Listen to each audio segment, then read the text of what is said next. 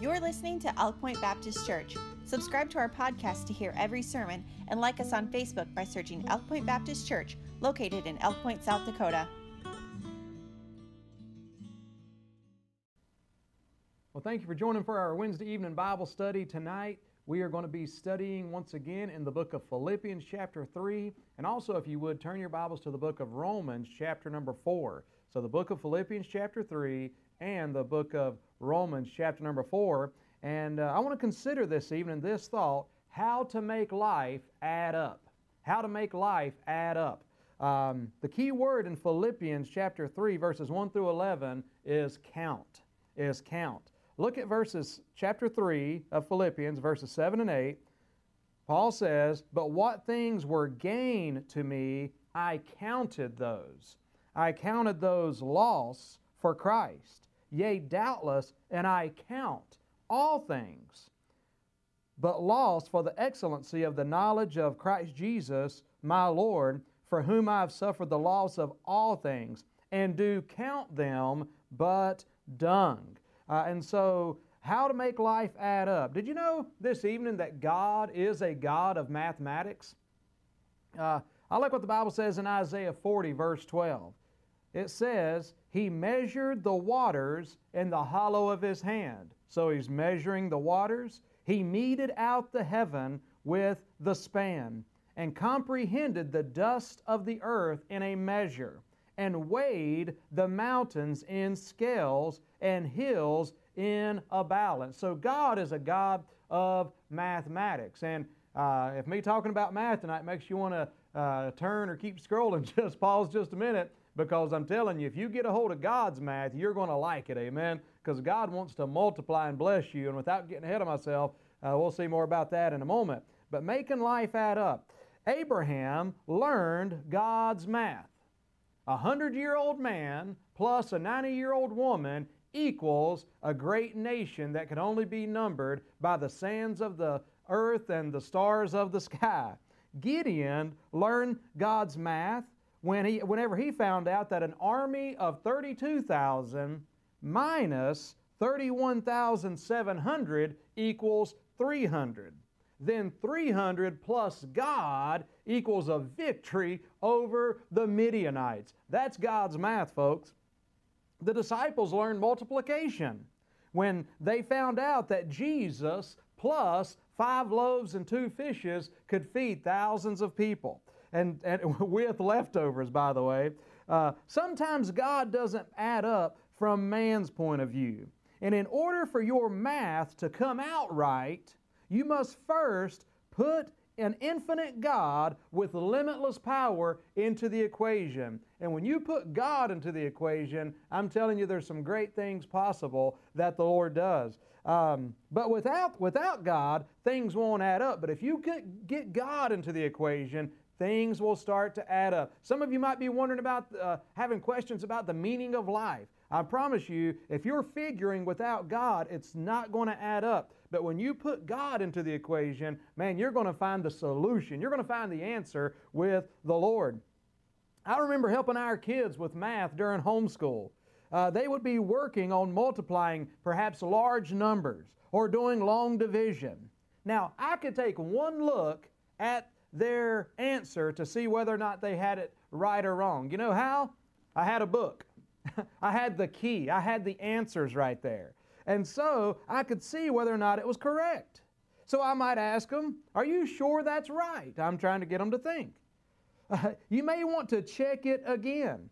And you know, a lot of times maybe they just forgot to carry the one, or maybe they uh, forgot to uh, reduce a fraction or whatever. And you know, in math, it's amazing how one missed step can, uh, can uh, affect the entire problem. Uh, uh, see, a lot of people today are doing math. See, people are adding, they're subtracting, multiplying, and dividing. The, the biggest mistake that people are making is that people are dividing themselves from God. They've been doing that in this country for years. And when people begin to divide themselves from God, they're missing something. So what do they do? All of a sudden, they'll start trying to add things to their lives to make up for God. But what they find out is no matter how much you keep adding, you God keeps subtracting that because God doesn't want you dividing and He doesn't want you merely adding or subtracting. What He wants to do is multiply in your life. There's a lot of people uh, doing math, but the question is are you getting the right answer? Are things adding up? All right? So God has given us a book to go by. He's given us a standard. So we can look at our lives. Is it coming out right? What's the answer? What's the solution? And we may be missing a step along the way. We, we may be missing the most important step of all, and that's knowing Christ as Savior. Or as God's people, maybe we are missing making sure that we are trusting Him with all our hearts and leaning not to our own understanding. So there's a standard, there's a key that God's given us. There's a book that God has given us to make sure we can look at the solution. We can look at how things were turning out in our lives, and we can go to the Word of God and say, okay, is this right or is this wrong? And it does matter whether or not we get it right or wrong. See, basic math is pretty cut and dry. It's not a case of a child coming up with 2 plus 2 equals 7, all right? Then asking the child, well, is that right to you? You know, I've heard that there's some folks that do that these days. Is that answer correct to you? And then the child says, yes. And then you say, good job, pat them on the back and say, well, I'm glad you got it right. But folks, that's not right. you know, I mean, it matters. The reason it matters, listen, the, the correct answer matters. That Why? Because we need to know the answer. We need to make sure that our lives are right.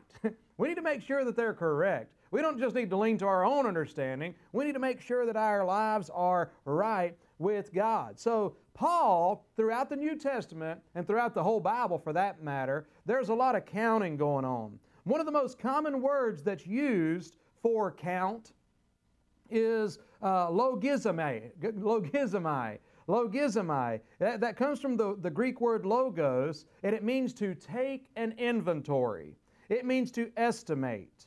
Our English term logic comes from this word. And we find the word logizomai it, it, uh, at least 40 times in the New Testament.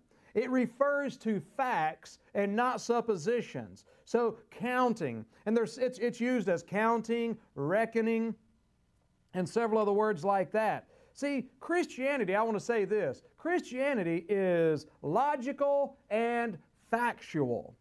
And these spiritual computations are very key in these verses that lay before us. So without any further delay, let's look into Philippians chapter 3 and verse number 4. The Bible says, Though I might count also, though I might also have confidence in the flesh, if any other man thinketh that he hath whereof he might trust in the flesh, I more circumcised the eighth day, of the stock of Israel, of the tribe of Benjamin, and Hebrew of the Hebrews, as touching the law, a Pharisee, concerning zeal, persecuting the church, touching the righteousness which is in the law, blameless. So, what Paul's describing his life before he met Christ. But you're going to find out that he's going to that he was making he was doing some math in his past life that wasn't coming out just right because he wasn't right.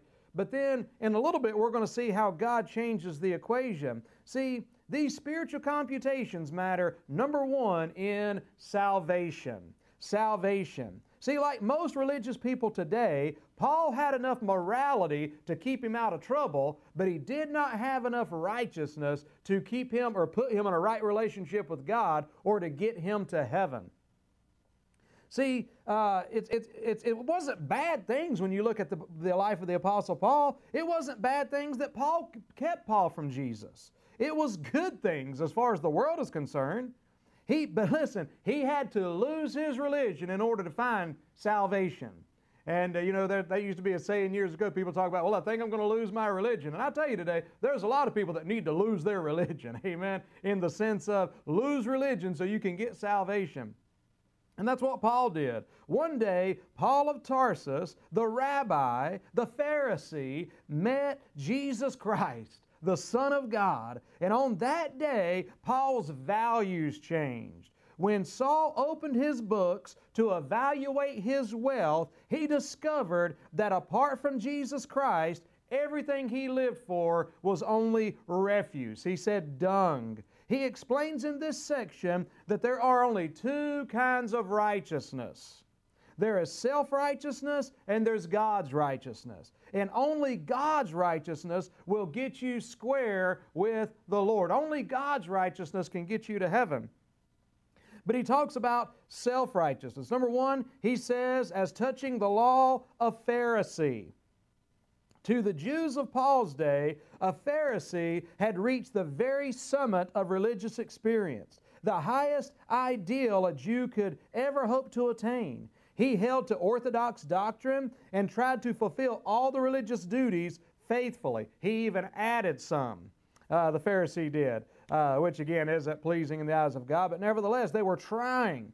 Measured by the righteousness of the law, Paul was blameless, which means he was above accusation. You could accuse him, but he lived such a life that he was blameless and he kept the law and the traditions as perfectly as he possibly could. So his self righteousness, he was a Pharisee. Paul's relationship to the enemies, uh, to Israel's enemies as they viewed it, Paul, not only was he, what he did was kept the, the, the Jewish faith the, the best as he could, also he persecuted the church. He said, and as far as zeal, persecuting the church. He was present in Acts chapter number 7 at the stoning of Stephen. And after that, he led the attack against the church in general. You read in Acts chapter 8, verses 1 through 3. But it begs the question, doesn't it? How could a sincere man like Saul, a man that was living, trying to live his life by much of the Old Testament, along with some laws that were added in by man, but regardless, there was a great sincerity with the Apostle Paul. See, he was sincere, and it's just like we said earlier a child may be sincere when they say 2 plus 2 equals 7, but it's still wrong. And we're not doing them any favors by saying, that's correct. You know, you did great, you get a 100. Amen. You get an A. All right? We're doing them a favor by saying, no, no, here, and, and, and showing them and explaining them how this can be made right. See, Paul was sincere in his religion like so many other people are, but he was sincerely wrong in his religion. See, Paul, Saul of Tarsus, before he was saved, he was looking at the outside, not the inside. He was comparing himself with standards that were set by men and not by God.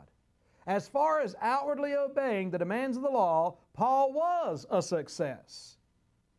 But he did, it, he did not stop to consider the inward sins that he was committing. In other words, he was leaving some things out of his factoring. As he did the math, he was just looking at the standards and the laws that are set by men. He just compared himself to other people and said, Well, I'm better than those people are. And, and then he came out, that must equal that I'm righteous, I'm good. But he failed to, with some very, he forgot to put some very important numbers in there, so to speak, and that is his sinfulness. Amen. And the Bible, just, just like Jesus at the Sermon on the Mount, he is addressing the sins of the heart. Because at the heart of every sin is a problem with the heart because that's where sin originates. It's not only about what we do, it's about what's on the inside. And we can't do anything about that, but hallelujah, God can. Amen. We bring him into the equation, and that's where his righteousness comes in comes into play. See, one day, Paul brought something else into the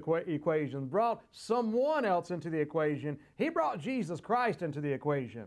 Now, when he was comparing himself to other people, he thought he was doing pretty good. But when he compared himself with Jesus Christ, when he put that, when he factored in Christ, folks, he came out all of a sudden in the negative. He came out realizing that, oh my goodness, my righteousness, my goodness is not enough.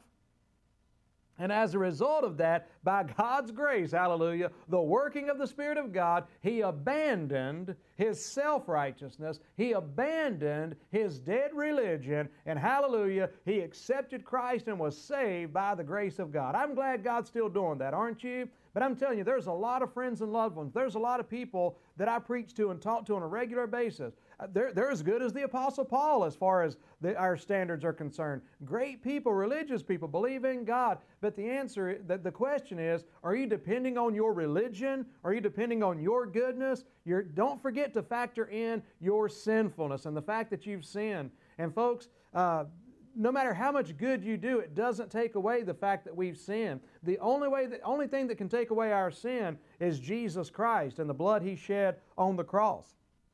In verses 7 through 9, notice what Paul said. So, Philippians 3, verse 7 But what things were gain to me, those I counted loss for Christ. Yea, doubtless, and I count all things but loss for the excellency of the knowledge of Christ Jesus my Lord, for whom I have suffered the loss of all things, and do count them but dung, that I may win Christ.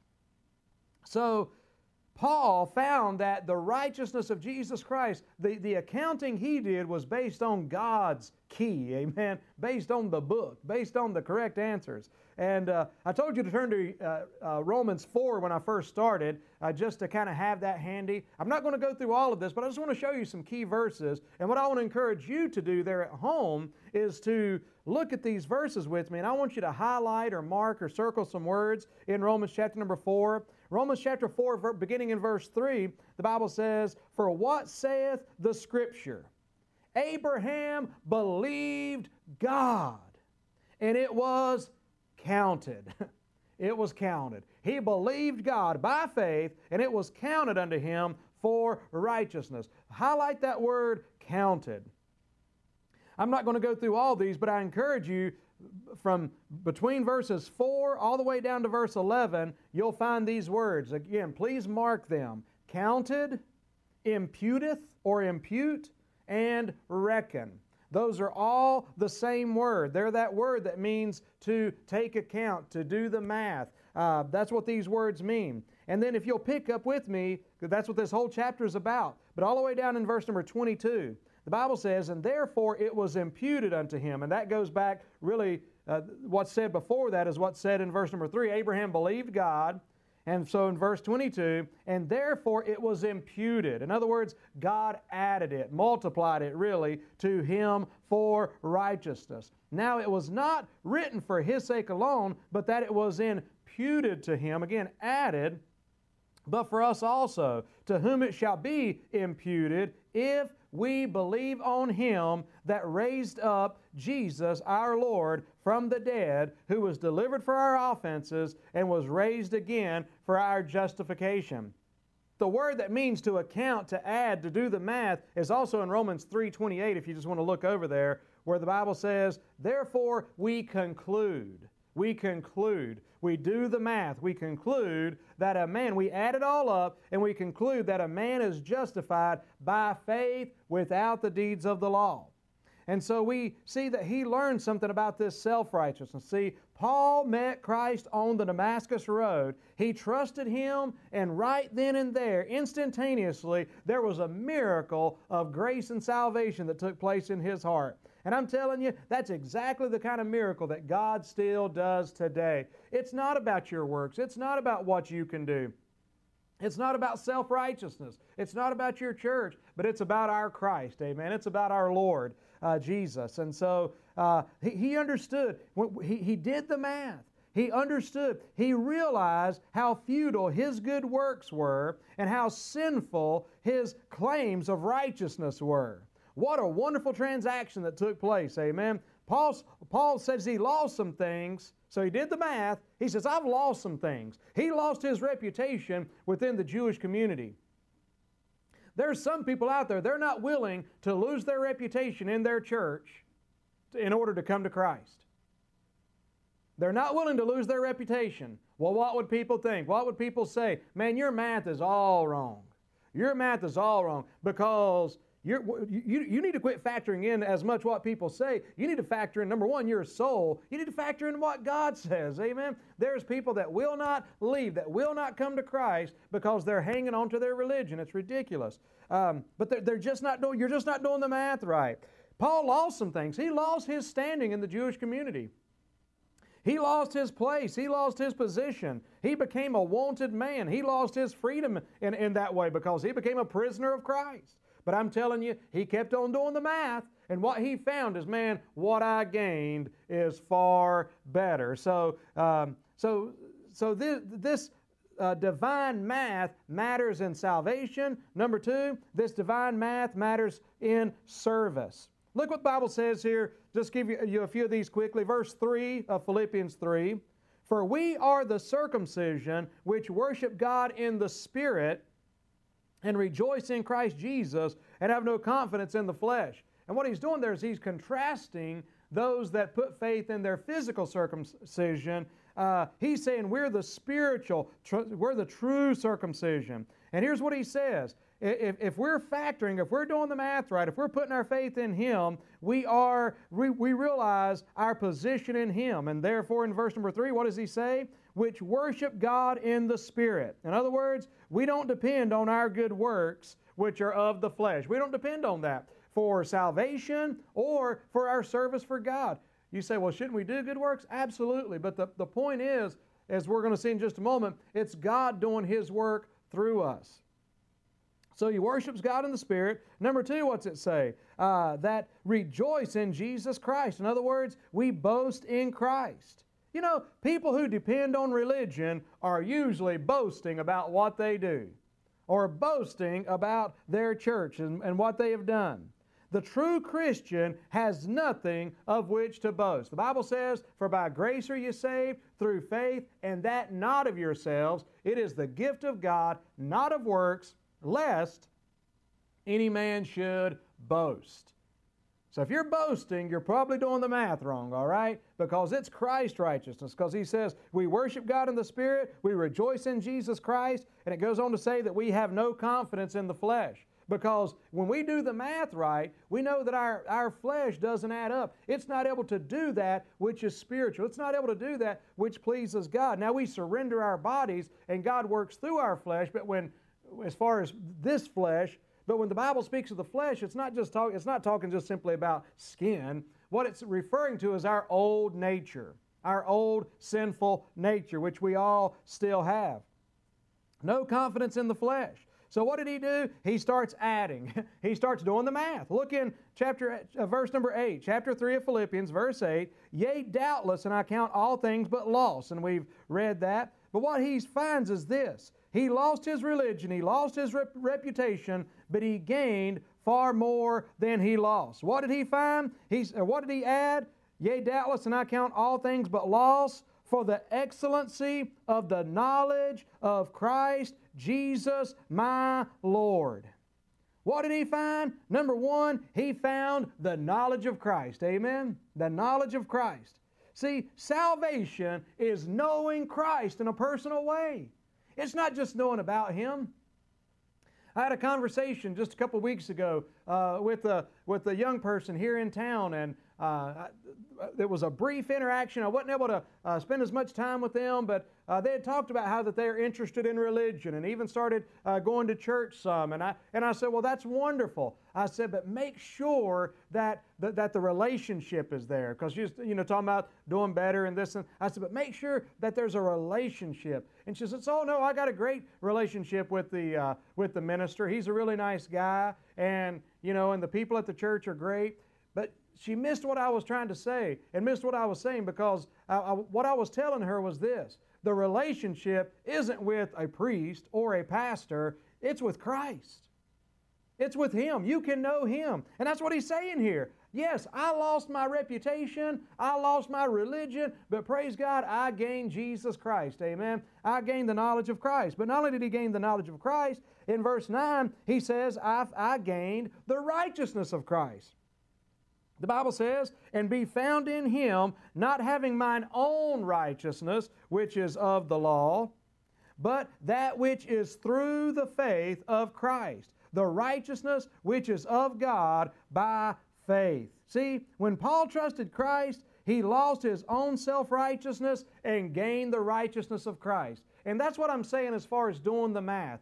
That's what I say when I say it's not about our works and what we do. We ought to be serving the Lord and living right, but the point is, we do that because of what He's done for us.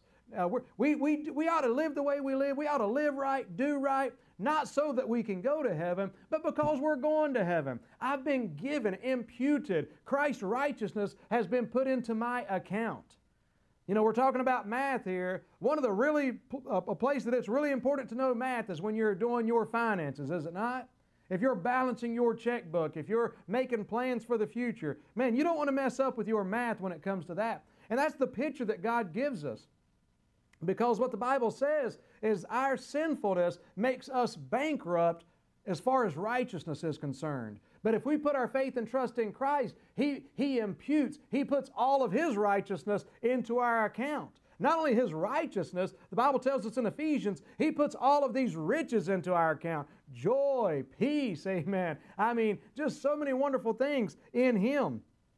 So we gain the righteousness of Christ. Not only that, but in verse 10, we gain the fellowship of Christ, that I may know Him. Now, that know isn't just the personal knowledge, but it's an intimate knowledge, that I may know Him and the power of His resurrection. So the fellowship of Christ. When we became uh, saved, it was not the end, amen, but it's the beginning. Paul's experience, as with ours, with Christ, was so tremendous that it transformed his life. If you'll trust Christ, if you'll account and understand that according to the book, according to the key, your righteousness does not equal righteousness with God, but that putting faith in Christ will put righteousness with God. You will gain the knowledge of Christ, the righteousness of Christ, but you'll also gain the fellowship of Christ, and it will transform you.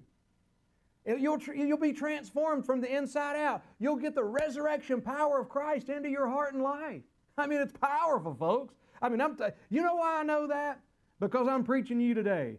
And if God could save somebody like me, and if God could use somebody like me, He can use anyone. I'm telling you that right now. If He can keep somebody like me, and if He can continue to work through me, and if He can continue the work that He started in me when He first saved my soul, if He can continue that work till the day of Jesus Christ for me, He can do it for anybody. Let me tell you, all right? The power, the transformation, what do we see? It's a personal experience that I may know him, that I may know him. It's a personal experience, but it's also a painful experience. What did he say? He said that I may know him and the power of his resurrection and the fellowship of his sufferings, being made conformable unto his death. Listen, there's suffering in this life. There's suffering. There was much suffering for the Apostle Paul. And there's suffering in your life as well. But I want to know, want you to know something. He says the fellowship of his sufferings. See, the fellowship of his sufferings may not sound like something that, that appeals to us all that much, but what we find out is that this painful experience is a privilege. It's a privilege to suffer for Christ. And don't forget the math. Romans 8, verse 18, for I reckon, the Apostle Paul says, I'm calculating, I'm doing the math, for I reckon that the sufferings of this present time are not worthy to be compared with the glory which shall be revealed in us.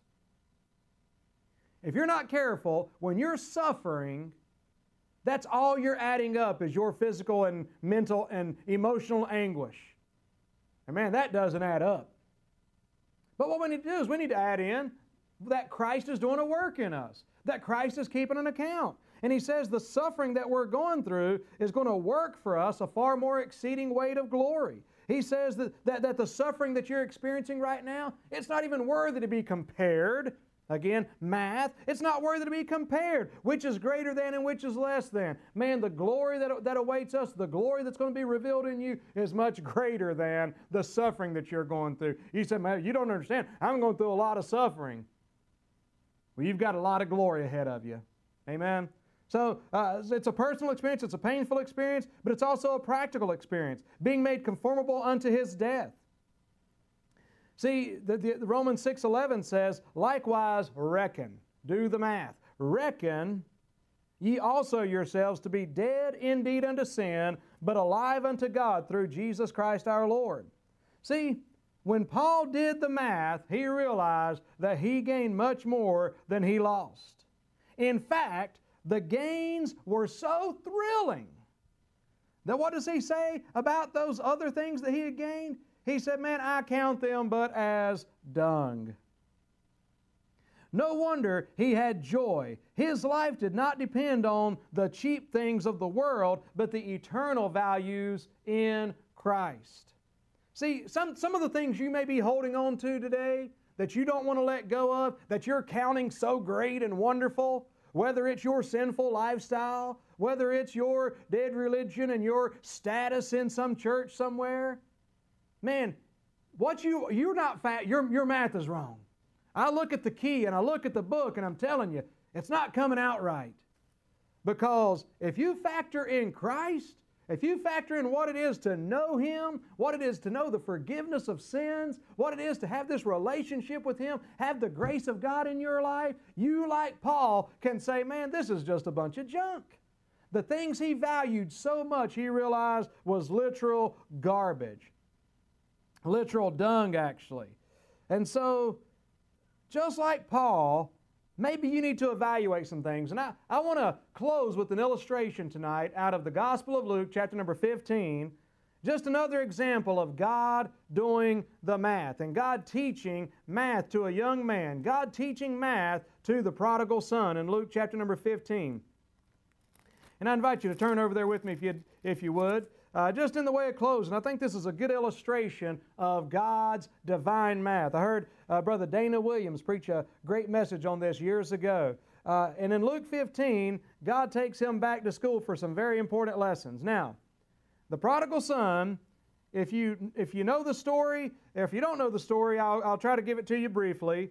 There was a man that had two sons. The younger of the sons basically said, Father, give me my inheritance now. So, and what was in his heart is he wanted to leave home, he wanted to divide, split, and go away from home and get, go to a far country. And that's what he did. So, in this chapter, in verse 12 of Luke 15, we find division. And the, so he divided and then he added his inheritance. In verse 13, and 14, he went to a far country. He, he divided himself from the Father. He separated something there. And then he went and he tried to add some things. He added, he tried to add some friends. He tried to add some partying, if you will.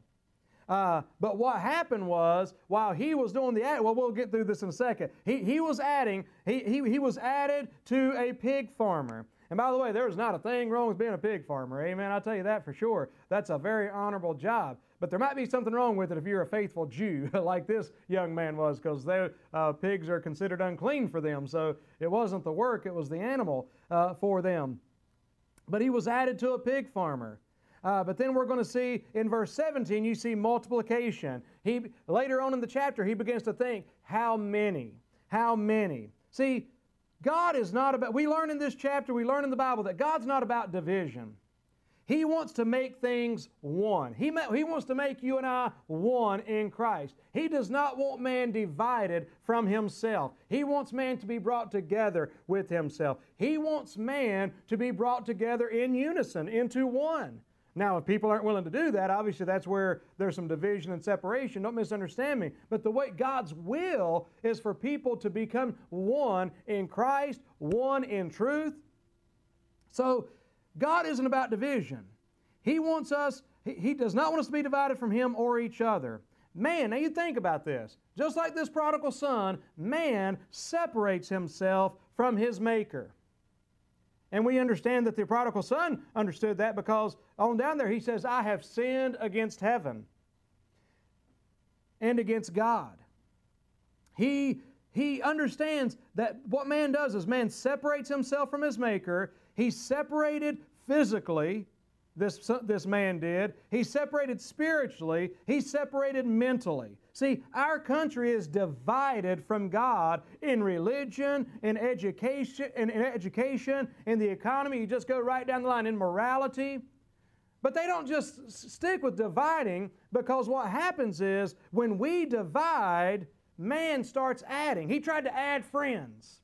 He tried to add, according to his older brother's accusation, he tried to add loose women to the equation. He was trying to add. See, because when you divide away from God, you begin to miss something, just like in our country, missing something. So they add all these other things. But all the time we're adding, we're not gaining. And that's what happened with this man. Slowly but surely, he was trying to add, but while he was adding, God was subtracting. God was subtracting no matter what he did because he realized that no matter what he did, God has a way. God knows how to subtract. Now, when you get on down to the chapter, you'll find out that this man, it gets to a place to where he comes to himself, the Bible says in verse 17. And when he came to himself, he said, How many? See, he came to himself. How many hired servants of my father's have bread enough and to spare? He started thinking, and this is where God wants to get you and me. He started thinking about multiplication. God doesn't want you to divide from Him, from His people, from His Word. He doesn't want you just simply trying to add a few things here and there. He doesn't want you subtracting the good things in your life, man, but He wants to multiply. And that's what He says, man, He came to Himself. He came to Himself. See, God wants to teach you multiplication. He, see, he came to himself. He started thinking to himself. And I love where the Bible says there that he came to himself. So in verse 17, there's two people. Did you know that? There's the prodigal son, then there's the prodigal son. Now, I know really there's just one person. But you know, there's a good point to be made here.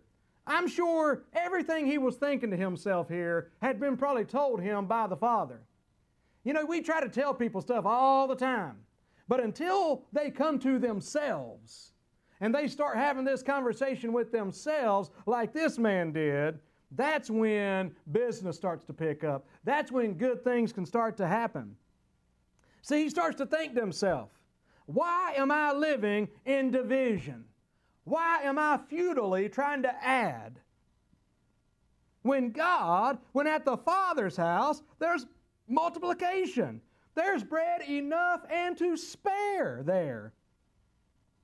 He's broke, he's busted, he's feeding the swine, and he comes to himself and he says, What are you doing here? See, he started doing the math. He began to do the math in his head. Don't you remember what it was like in Daddy's house? Don't you remember how good it was there? Man, there was there was plenty and there was leftover. There was plenty. There was not just a little bit. He started doing the math. Now, listen, I don't know how far the far country was from the Father's house, but did you know that his way back to the Father was shorter than his way away from the Father? You want to know why? Because when you read in this chapter, you'll find out that the Father multiplied his steps toward his Son. Amen? This man had made a division. He said, I'm going my own way. He tried to add things, but he just kept coming up empty. The, the reason why was God was trying to get him to a place in his life to where he would get back where he needed to be. Get back to where God could bless him. And I'm telling you, that's what God wants to do with you. You may be experiencing a lot of subtraction. Could it be because you've divided from God and the things of God? Could it be because you've tried to add things that God wouldn't have you to add? Listen, God's trying to get you to a place where you will come to yourself and come to the Father. The Bible says, draw nigh to God and He'll draw nigh to you. I'm glad that the father saw this boy coming uh, far off, and the Bible says he ran to meet him. And I'm telling you, there's a God that wants to run to meet you today. That's right. I like this, amen. See, when you start looking for Him, you'll find out that He's been looking for you. Zacchaeus, man, he thought, I'm going to climb up in that tree because I want to get a look at Jesus. But when Jesus walked by, what did he do? He looked up in that tree. Why? Because Zacchaeus thought he was looking for Jesus, but really, Jesus was looking for him. Amen? And so, what you'll find out is when, when, when you start looking, you'll find out he's been looking for you. When you start listening for him, you'll find out he's already been listening for you.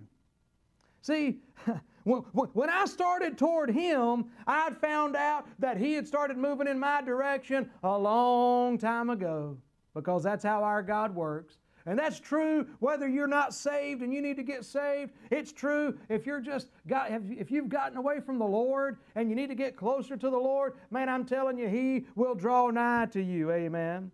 And so, uh, listen, our God. Another cool thing is our God never runs out. And this is the last thought on this multiplication. Whether it's salvation, listen, God's able to multiply. God doesn't just have a limited amount of uh, forgiveness.